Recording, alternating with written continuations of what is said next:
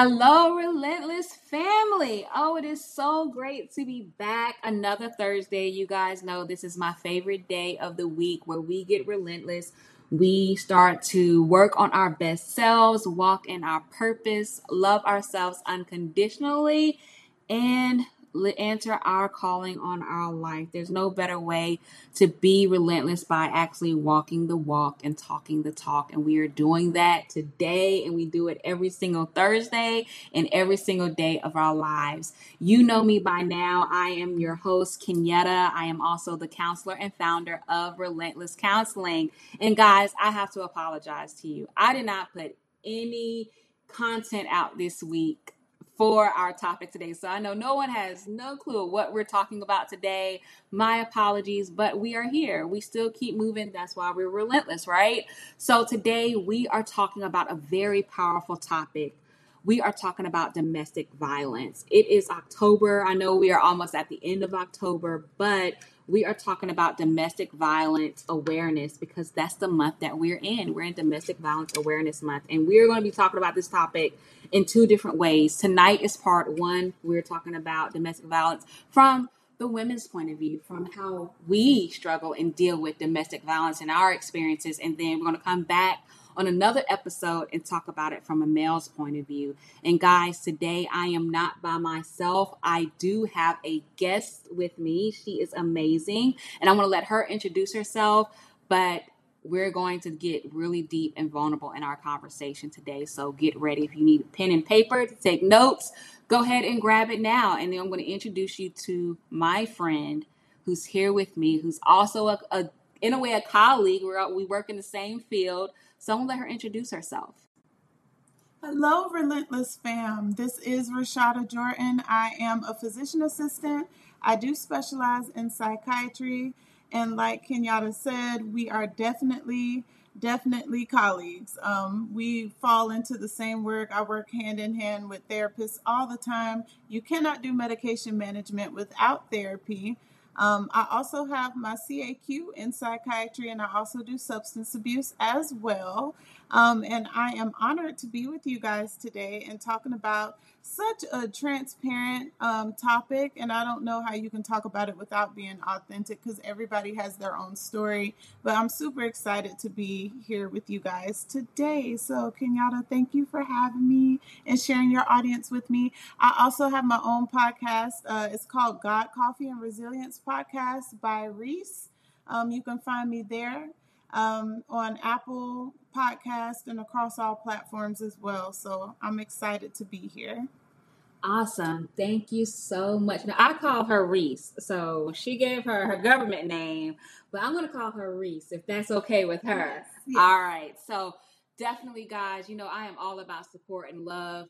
This is not a competition of podcasts. It's never a competition. So please check out her podcast, guys. I have checked it out.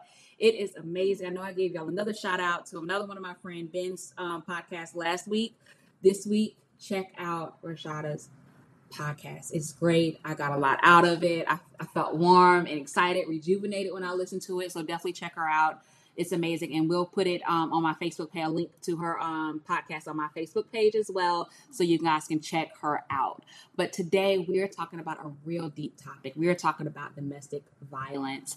And you guys know my story. I have been in a toxic domestic violence relationship, and it is not easy to be in it. I am just thankful and grateful to God that it happened. I got out quickly, but it doesn't always happen like that for everyone. And because, you know, no, we started off, we talked a little bit at first about how we're colleagues and we work with mental health. So we see so many different type of populations. And Reese, I know I hear this all the time from clients and from people that yes. I see. Do you see it all the time too? All the time.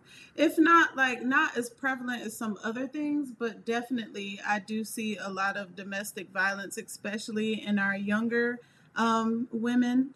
Definitely. I very seldomly see men that come in and admit that because you know the men thing with the mm-hmm. pride and things. And some men will come in, you know, and talk about it. I just haven't encountered that yet, but um, mostly young women um, and uh, two or three older women I've come encounter with that uh, were in domestic situations. Yeah, so we see a lot of things a lot in our field. You deal with substance abuse a lot too. So a lot of things can be wrapped in other things that may not be the prevalent issue, but it can be there. And we're going to talk about statistics today, what what nationally, what is going on around the world with domestic violence. We're going to talk about that today. But just before we even talk about the statistics, that we know this is something that everyone is not open to talk about. So we are going to be getting real dirty with our relentless behavior today because that's what we do. and we're relentless, we put everything on the table and we learn how to be vulnerable and take everything that it is. If I didn't have my story of my situation that happened to me, I wouldn't be here today in front of you being a therapist, working on a podcast, advocate advocating for self-love if I didn't know that wasn't part of my story because that kind of led me and gave me action to say, hey, God, you are moving me to something what you have called me to do. And so, as much as I hated that experience in my life, it also is a gra- I have a gratitude towards it now mm-hmm. because it taught me something. Yes. It taught me my worth. I agree with that. Um, I agree with that a lot. I, I have more gratitude um, about some of the things I went through in my life. All while I was going through it, it wasn't ideal. It wasn't what I thought it was going to be because nobody ever says that they want to go through anything like this. Um, but looking back in hindsight, because they always say hindsight is twenty twenty, but we probably need to change that now. Um, but but yes, I will definitely say um, if I wouldn't have went through the things I went through, the people connected to my life would not be able to get what they need. So, eh, however, your story helps other people, you know, it's kind of like a domino effect. So I de- I definitely agree with that. Yes, our stories are powerful, and being able to have the space and permission, a safe space to tell our stories is very important. I know, and I don't know about you, Reese, but I get asked all the time as a mental health provider, as a therapist, how do I take care of myself mm-hmm. when I'm hearing everyone else's story or I'm taking on their that energy of their burdens and their pain? How mm-hmm. do I take care of myself? How do you take care of yourself, Reese? This might not be the healthiest thing, but I can definitely say from my childhood trauma, um, I had a hard time, I guess, like just finding my way altogether. And so that created me to compartmentalize things in my life. So that's what I do. Like when I'm at work, when I'm listening to somebody tell me why they're depressed or the things they went through when they got kidnapped or going through foster care and the abuse or whatever else I hear, because I hear a plethora of things. Um, I just listen with the intent to figure out how I can provide empathy for what they're telling me, but also while I'm thinking about or trying to be empathetic and appear empathetic on the surface, I'm thinking in my head, what medication would I put them on? And to me, by me thinking of that way, of it that way, I'm providing help to them. So that's my superhero cape. That's me coming in to save the day, not to cry with them. While that's a good thing because I have cried with patients, or not to um, sympathize with them because then I'm going to take it home with me, but to just say, I've done my due diligence. I figured out a medication that I really think is going to make an impact and a difference, and it's only up from here. So we're going to get into therapy and we're going to do all the things. So that's kind of like how I protect and kind of in a way put up that boundary for me. Um, and then my self care days, of course, and all the money spending that females do. But yes. yes, making sure you know you said something like you know compartmentalizing, yes. which can be very, especially in our field, being able to compartmentalize because when you hear things, sometimes it trigger us. You yeah. know, we've dealt with violent relationships and toxic relationships, just mm-hmm. like our clients might be dealing with those yes. things and compartmentalizing, knowing, okay, what's best right now, right? But being able to, all right, and now I can take this out out out that door, out that lockbox, yes. and really start facing and working on it, and working on ourselves, and that healing process. The yes. healing process is oh boy so important, but it's not all. It's easier said than oh, done, oh, yes. and it don't always look like a perfect box, no, locked away and pretty and butterflies around it. It can get it's messy as well but yeah. it's a beautiful mess when we are working on ourselves and you know that's the hope as we talk about domestic violence awareness month mm-hmm. is figuring out and, and helping with that mess or someone yes. else's mess even our own Yes. So tell me about some of your mess in your box. Oh Lord. I don't think y'all want to know about my box. my box is a hot mess. Um, I would definitely say my box, um, as far as domestic violence goes, I was definitely in a relationship in college because my mom always said, like, when you go to college, that's when you meet your people, that's when you meet your lifetime long friends, that's where you'll probably meet your husband, um, and that's where you'll probably make the long lasting relationships and impacts. But but that that just wasn't the case for me. I will definitely say everything starts off in the honeymoon phase and everything is great and roses and rainbows and then I don't know what triggered it. Um, I think they were just having a bad day, my partner at the time, and they came into the dorm room and decided to taunt me and like give me a hard time. I guess you know people they like to pick on and target other people to make themselves feel better in the in the moment, but then that turned physical. And then from then on, and this was my freshman year, so I had only been in college for like two months, three months when I got in this relationship, and everything was fine. And then um, with that incident happened when we got in our first heated argument, and then it turned physical from then until my junior year of college. It was nothing but arguments every day, um, the police being called to the dorm room, uh, threats, physical threats, uh, verbal uh, put downs um, me constantly feeling like I have to run on a hamster wheel. And it got to the point, like at the time I was working at Charlotte Russe, and I had a couple that just came up to the counter and they were they just wanted to make a purchase. And I was at work, and I that was the only time I literally felt like I had a break from the relationship. And when they were making the purchase at the time, my partner walked through the door at my job. I had no idea how he got up there and he came and he was smiling and just like it that just kind of made me feel like I couldn't escape him and I just felt overwhelmed and I started busting out crying. Like when I was checking the people out I was ringing up their stuff and putting it in a bag and I had like snot and tears just running down my face. And that was when I knew it really was taking a toll on my mental health being in that relationship and being in that situation. I felt like I couldn't escape. And I was praying to God. I said Lord please if you let me get out this relationship I promise I will never get in another one like this again I was like, Lord, please let us break up. Please let us break up. And that year was the year we we broke up. And I since then I had never been in another relationship like that. And luckily I haven't, but I know for other people in other situations it's just it's not as easy, but 3 years of that foolishness, I was tired. I was mentally tired, physically tired, no respect, no just nothing. Nothing. So that was kind of like a summary of my story. I could go on and on and on, but those were like the highlights. It became physical um, that one time, and then from then on, uh, it was a couple other times that it became physical, but it was mostly like verbal and mental abuse. Um, and then just me just kind of trying to learn how to deal with that mentally on my own. But uh, until I left him and got away from him, I just don't think like I could fully do the work I needed to do to get to where I needed to be because he was still very much so in the picture. And every time I saw him, that triggered me. And then that caused other feelings and emotions to come up. And here we go back again arguing. So it was like tit for tat type of thing. And I was I was done. it's it's a lot, and thank you, Reese, for sharing your story. And it Yes. takes bravery and courage to, to share our story, even if this is years ago. Oh yeah. It's still a lot when we think about it, It to be able to tell our story and how we view it, what happened.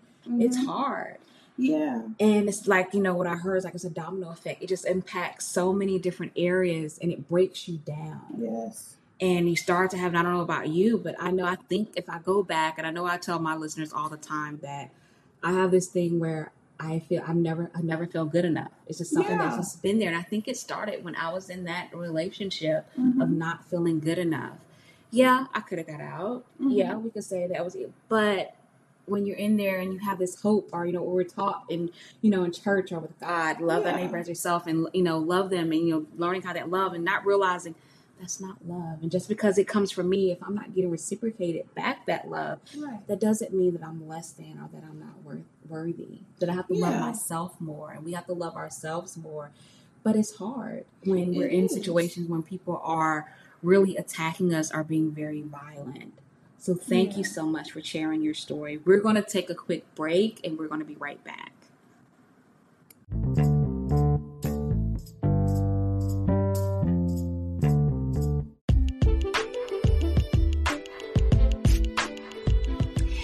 Hey guys, this is Kenyetta with Relentless Counseling. Just wanting to step in to talk about Relentless Counseling and how we can help you on your journey to being relentless, helping you on your healing journey of getting to your best self. And we are now entering into fall. Well, actually, we are settled into fall season now. So, what is a better way as as the earth cools off? What's a better way to cool off and reduce a lot of your stress that you're going through through therapy? So, don't miss out on the opportunities to invest in yourself, to prioritize you in your world of chaos with you got a lot going on in your life. But you also have a lot going on personally and, in, in, intuitively and internally. So don't ignore that side of you. It is knocking on that door. Listen to it, open it. Come visit us on our website at www.relentlesscounseling.com to see what all we have to offer and set up your first appointment. We are waiting for you there.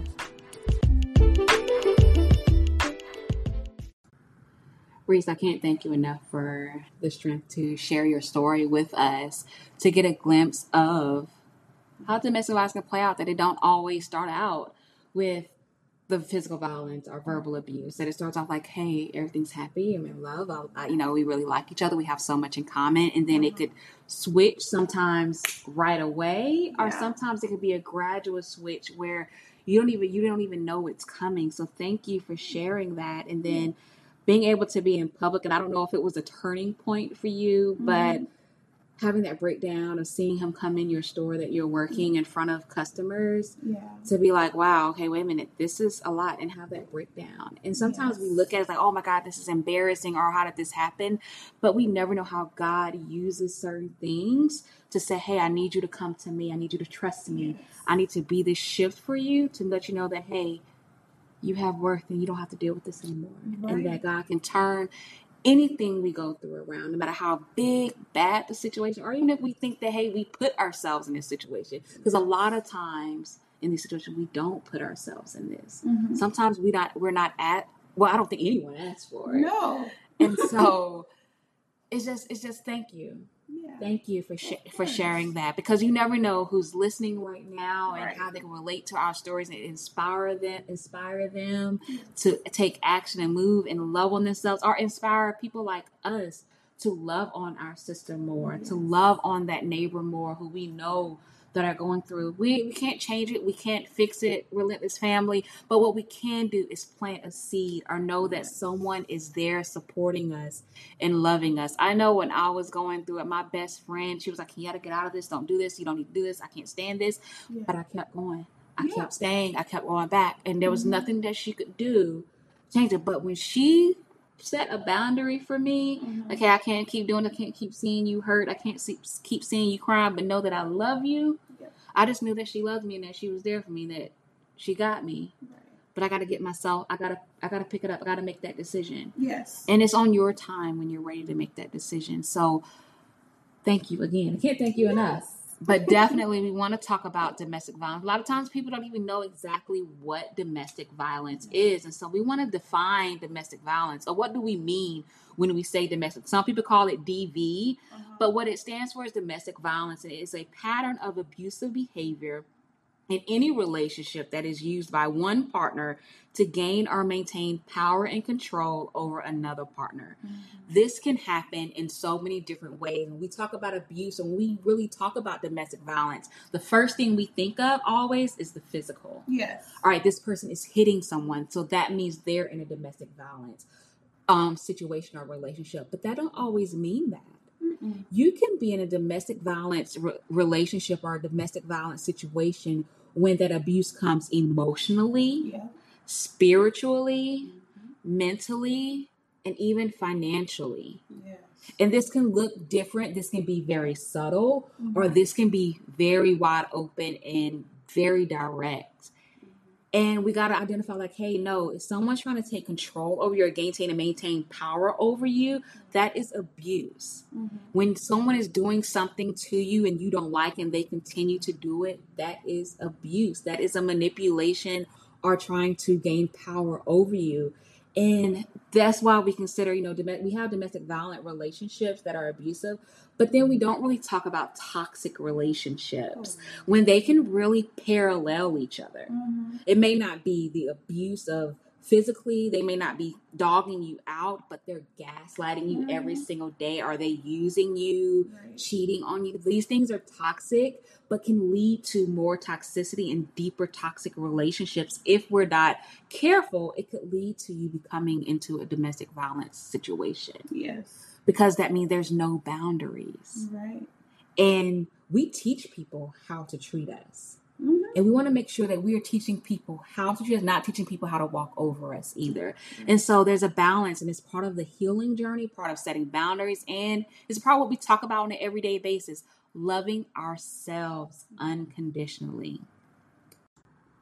Domestic violence is a worldwide issue. Is a humanity issue. Would you agree, Reese? I do agree. Definitely. we're dealing with humanity and not really treating each other with respect. You know, like we know we believe in our faith that love each other as we love God or love. Now I forgot what the saying goes. Uh, time to cheat.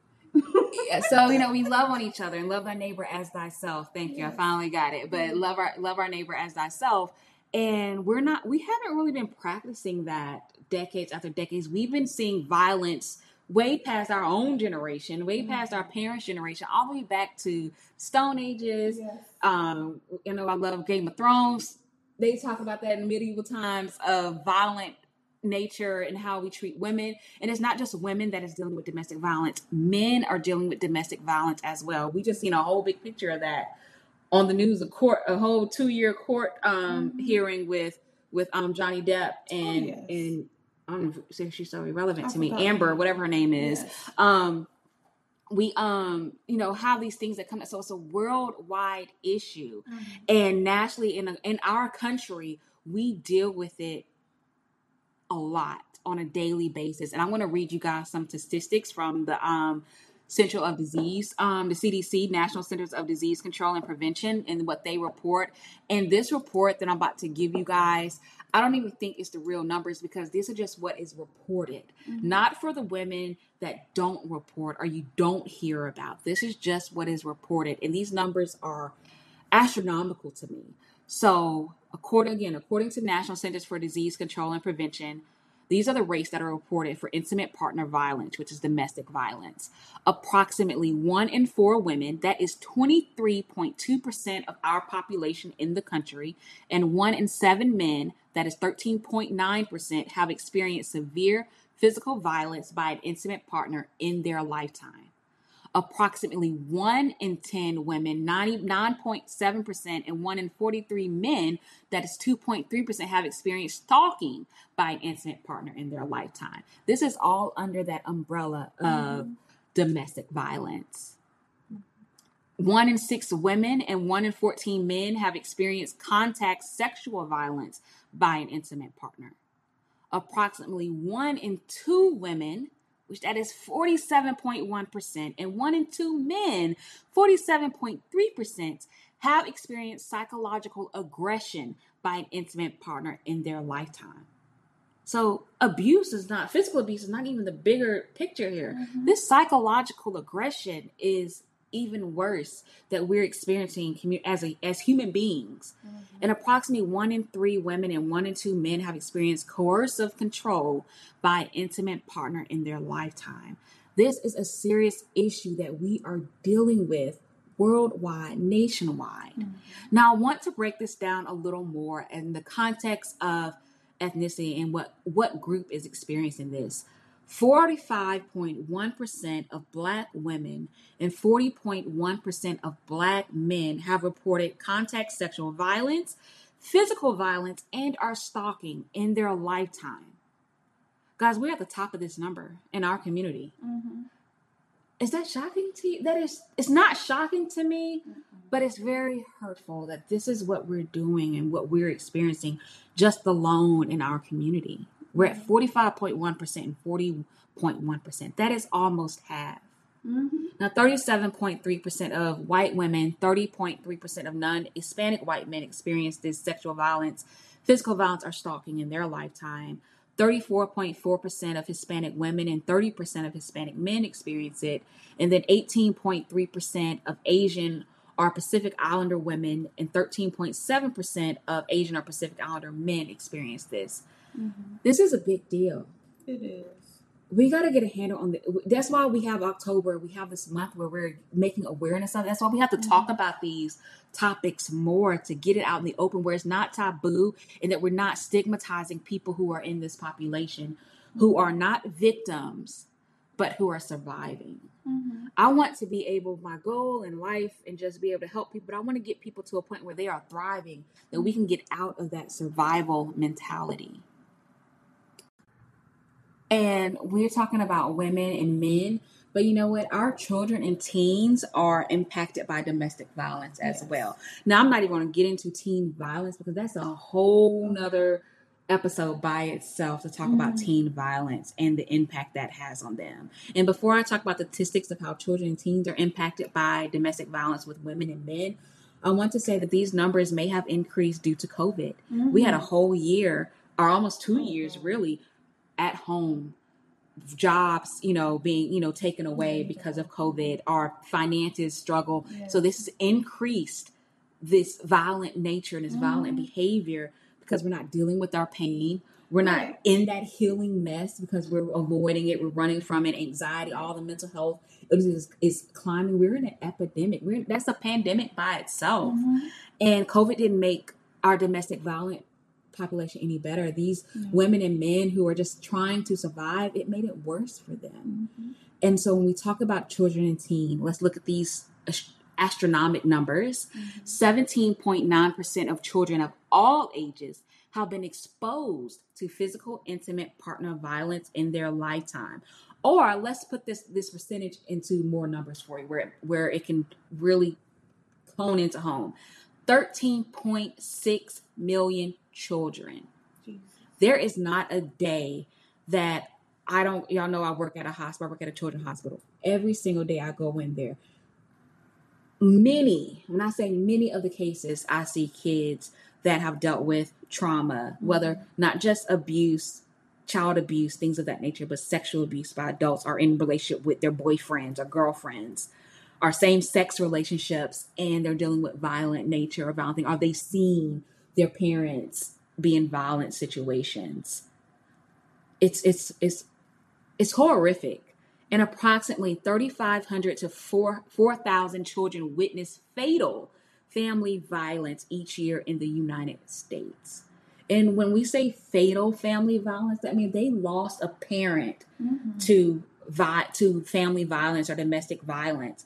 Not that they lost and they weren't there; they actually witnessed this death. And there are stories and and articles and news reports of even not just the parent losing their life, but domestic violence, that they kill the child too or the children mm-hmm. too. And we hear these stories and we see these things on movies or or different things, but it's real life. This is happening.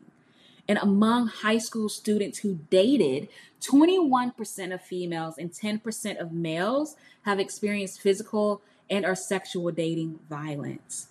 This is impacting us in so many different areas, not just the woman or the man, but the children that are involved. And it also makes it even harder to leave. And we're going to tell a story about that in a minute about that it's not easy to just walk away. There's other things that impacts that. And speaking of one other thing that these statistics that the cdc report is that with housing and according to the national network to end domestic violence that domestic violence is the leading cause of homelessness for women and children. Over 90% of homeless women have experienced severe physical or sexual violence at some point in their lives and 63% that is over half have been victims of intimate partner violence as an adult. Mm-hmm. Over 80% of survivors entering shelters identified finding housing I can afford as a need second only to safety for myself. this is a pandemic that is not just walking away. And we're going to get into that in a little bit. We're going to take another quick break, but we're going to get into how our conversation, when we break down our conversations about domestic violence, how that can impact whether that helps, where we're mm-hmm. providing love and support, or are we providing more harm in how we talk about this in the circles that we're in?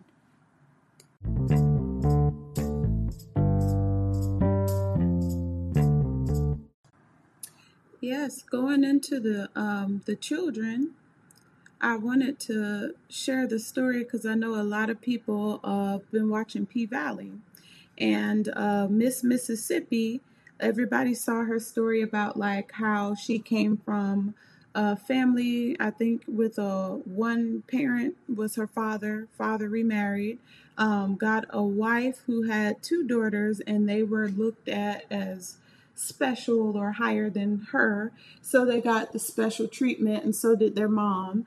And so she felt like unwanted. And then all of a sudden, there was this boy. So Miss Mississippi was black, for those of you guys that don't watch P Valley. And the boy she got attention from at the time was a white male. And they went to prom together. And she was treated basically like Cinderella in the story. Um, and then she got her one night out, and she was so beautiful. They went out to prom everything was fine. And then he took her back home. He was the perfect gentleman. Of course, some other things took place. And then that ended up being the person that she married because um, he gave her attention and he made her feel wanted and he felt a void. Well, she also filled a void for him too because he had a bad reputation of being the one to always fight all the time or have anger issues and he was also a football player and a jock. And it will like when you watch p valley it'll, it'll go and show like how they progressed to where they are now. They had kids together and he he became physically violent towards her. He would punch her in the face kick her in the face um, you know verbally abuse her uh, put restraints on what she could do where she could go who she could be with. And in the um, in the show, she was a stripper. Well, she stripped for money, um, but he didn't want her traveling anymore, so he told her she couldn't do that. Made her stay home with the kids. Well, one t- one day, like he after he hit her, he let her go out. I guess that to make up for him hitting her. And while she was out, you know, stripping, and they were on tour, he was abusing the kid, and he had took a, a iron. Like everybody know that watch Good Times. Like Penny got scolded with the iron. He got scolded with the iron, and the kid was only three and uh, when she came back and she took the kid to the doctor, that's when she found out that, that they were being abused while she wasn't there. And the doctor was asking her, Do you want me to call CPS? Or looking at her like, Did she know about this? And she didn't. And so she confronted him and he apologized. And but then he became more violent and then he hit her. Then he came back and apologized again. And the time that she actually thought she was going to get away and she had money and cash and everything. She had a whole plan. She dropped the kids off to her mom's house, and he he heard about it through the grapevine, picked up the kids from her, her mom's house, and by the time she got to the house to kind of get the kids, he was already there, and CPS was also there, and he made it look like the abuse was coming from her. And at that point, she just snapped because they were together since high school and she had been putting up with his mess since then. And it made her look aggressive and unfit to be a mother. And she went to jail. And that's where the season ended. So for anybody that, you know, is going to watch it, I'm sorry I spoiled it, but for a good reason. So just to show you guys, like she stayed in that relationship because he filled a void. He he filled a void from her childhood and from her current situation, but it wasn't a healthy one, but it wasn't that easy to leave once they had children. And so now she, instead of reporting him, now she's caught up in the foolishness and locked up in jail. And now she can't get out right now. So it's hard. Yeah, it's very hard. And, you know, even though we're talking about a show, yeah, but this is what happens in real life. Can you imagine? We, if they really looked at the statistics of women who are in prison right now, mm-hmm. of how much they'll find domestic violence had something to do with that. That they were just trying to protect themselves or survive, and then they get yeah. in trouble. Yeah, and then the, the perpetrator, the pain, they get to live get free. Away. Yeah, because no one's looking at it that way. I remember when going through my own domestic violence, when police were called, I'm getting choked out. but there was a bruise on my neck. Mm-hmm. I'm of course defending myself, so I'm scratching him, trying to have for him to get off of me. The police told me that because they weren't here, and then they'll have to press charges against both of us. Oh. And so it made me feel like, okay, well, I can't press charges. I didn't do anything wrong, so I, I let it go because I couldn't press charges. It's it's domestic. It's not easy. It's not a lot of protection out there in this situation. We see that in P Valley with Miss Mississippi. What's her name? Miss Mississippi Yep. and it happens. Domestic violence is not an unfamiliar story, right? It's a familiar story. Whether we've experienced it or not, we all know someone. Look at these six one in four females, one in seven men. We know someone who's experienced it. Right. But how are we talking about domestic violence in our circles? How what have you heard in your different circles when domestic violence come up? Are we watching a movie talking about domestic violence? Are we seeing a woman being abused?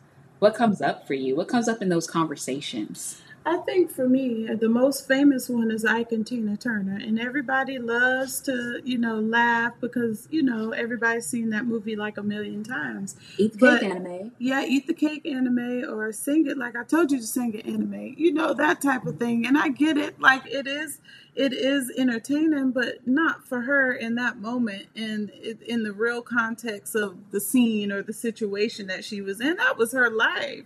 Like she had to come home to this man every day and fear for her life until the very end of the movie when she finally like stood up for herself and you know he was he didn't want to once she actually did that he didn't want to go up against all that. But it's just it's so hard um to i guess start a conversation because i don't know if people know what to do or if they're intimidated hearing something like that and they're like oh i'm not qualified to do anything or i, I don't know what to say or it may make them feel uncomfortable so they're just like i can give you so and so number i can you know encourage you to go to therapy which are all good things but i'm just like if we could I guess take the anxiety and the uncomfortableness out of it and just treat it like we're having a conversation about somebody cheating on us. I think it'd be way more easier to start that conversation, guide that conversation, and you know, end that conversation or continue the conversation without like making it awkward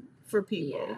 And I know in my conversations that I've heard, and you know, a Mhm. lot, you know, everyone don't know my story. I'm now opening up more about my story, but you know, he's like, oh, that person's stupid for allowing a man to hit them or allowing Mhm. themselves to be in this relationship type of relationship. I would never. I would never be in a relationship like that. And to be honest, I was that girl at one point. yeah. And I would never. We you can never say never. We don't know what we're going to be in or what experience that we're going to take because we can't control other people and we don't know what other people are going through. Even our loved ones, even the Mhm. people that we think we know the most, we don't know. So when we are in these circles and we're just having conversations, talking about our we see someone else experiencing, we're talking to our friend, our best friend, our brothers, our sisters, or whoever. You might be talking to someone who actually is experiencing it and you don't know. There could be people like, oh my God, I never would have known that, that that you was going through that, or that, oh, is that what such and such do to you? I never knew because it ain't out in the open. Yeah. You don't see, you know, you don't always see the violence in public spaces. They usually do these things behind in behind closed doors. And when we say, oh, I would have noticed that from a mile away, well, you may not. Every domestic violence situation or relationship, it starts differently. And then there are Mhm. these um, perpetrators or abusers that they learn different ways. And this term that we use called grooming, Mhm. that they groom their, I do not like to work, use the word victim, but in this case, we're going to use the word victim.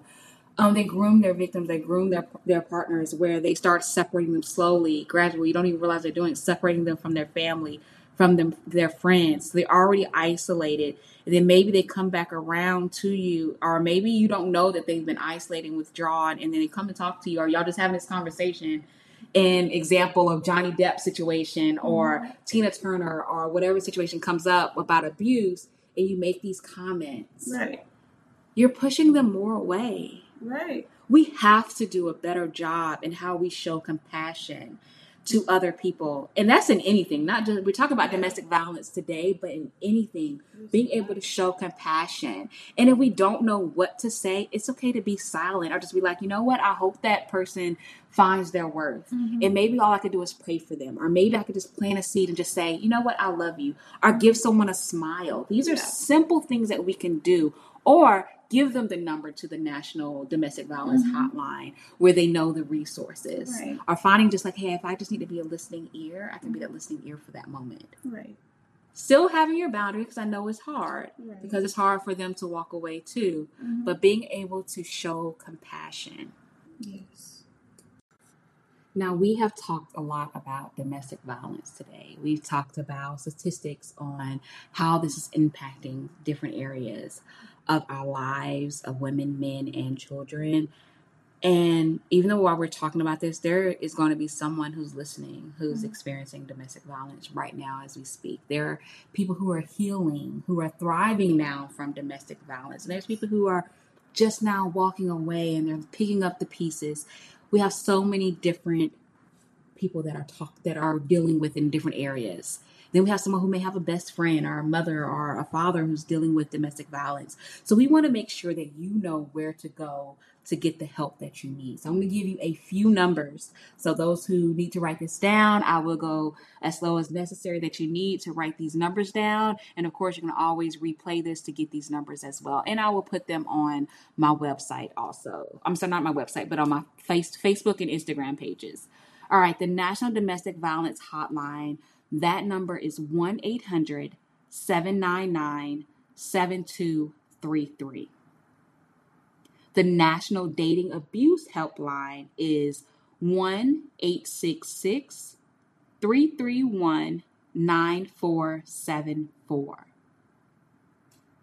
We also have a National Resource Center on domestic violence. So, this is where you can find a lot of resources as well. And that number is 1 800 537 2238. You may not need this number, but you're going to have someone that you may know that might need this number. So when these stories come up or when you're in these circles, you have resources you can give them. You have a seed that you can plant. It's not our job to fix it. It's not our job to throw it down and force them to because they may not be ready. And it's actually more dangerous for them to leave sometimes then stay. So sometimes it may not be the right time for them to leave, but you giving them a number, letting them know that they have the right and there's resources out there that they can leave, that makes a difference. And that shows that you love them and that you care. Mm-hmm. And we want to show our love and our gratitude for our listeners and for those who are experiencing domestic violence right now as we speak. And that you're listening to this, we love you. We care about you. We are praying for you. We are there with you. And we want to be like, hey, you have support and you have power behind you. And we're going to do our part to help you as well with the we want to end domestic violence. Yes. Like I said, this is a humanity problem. Mm-hmm. And I'm human, you're human, and if you're going through it, we're going through it too.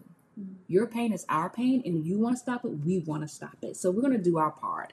And we're going to actually say a pledge of what we can do as a whole to put, do our part in stopping domestic violence.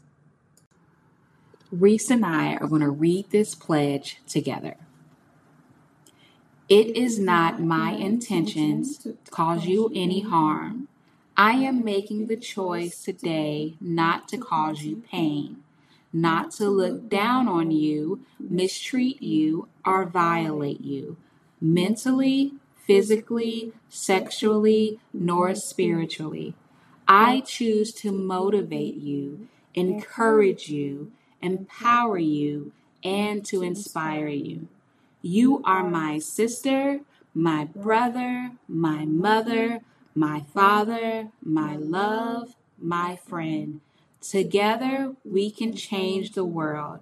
I make the choice today to do my part to put an end to domestic violence. Thank you so much, Reese, for being with us today. We are so happy and honored to have you and the work that you do in the mental health field of making sure that we are getting the right medication for those who need medication, that we are promoting positive and healthy mental health lives, and also our spiritual work. Yes. That's part of our mental too, I believe. These are the biggest foundations physical, mental, and our spiritual foundations are the biggest part. When one is off, we are all off. And there may be someone out there that is listening who is actually an abuser yes. whether you're a woman or a male, you might be going through your pain so much that where this is all you know, mm-hmm. you know, there's compassion for you too. There is healing for you too. And this can be that step for you to heal, to be able to get to your best self and love yourself better so that way you can learn how to love others and allow other people to love you.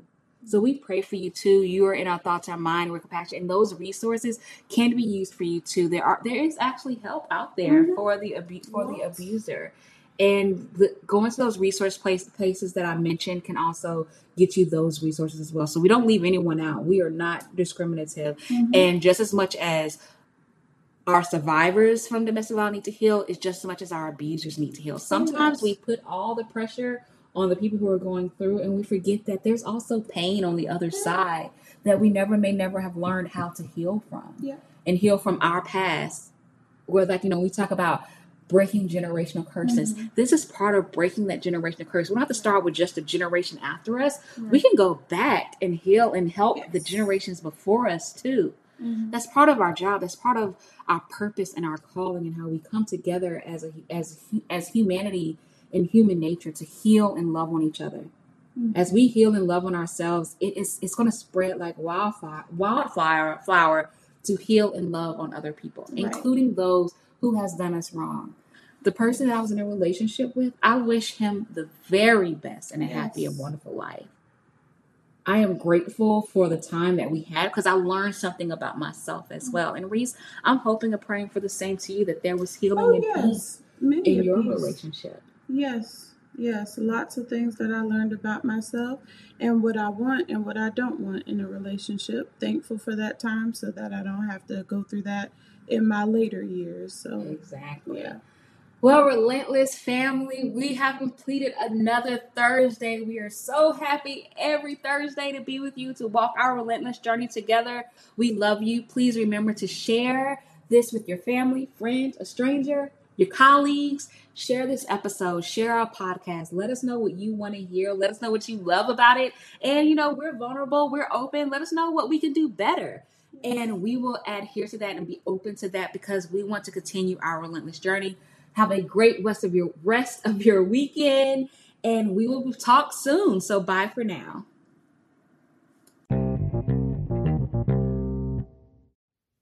Thank you for joining Relentless Thursdays.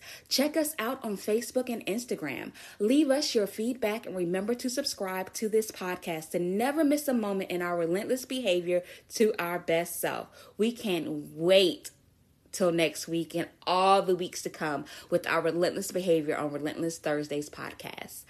Talk to you soon.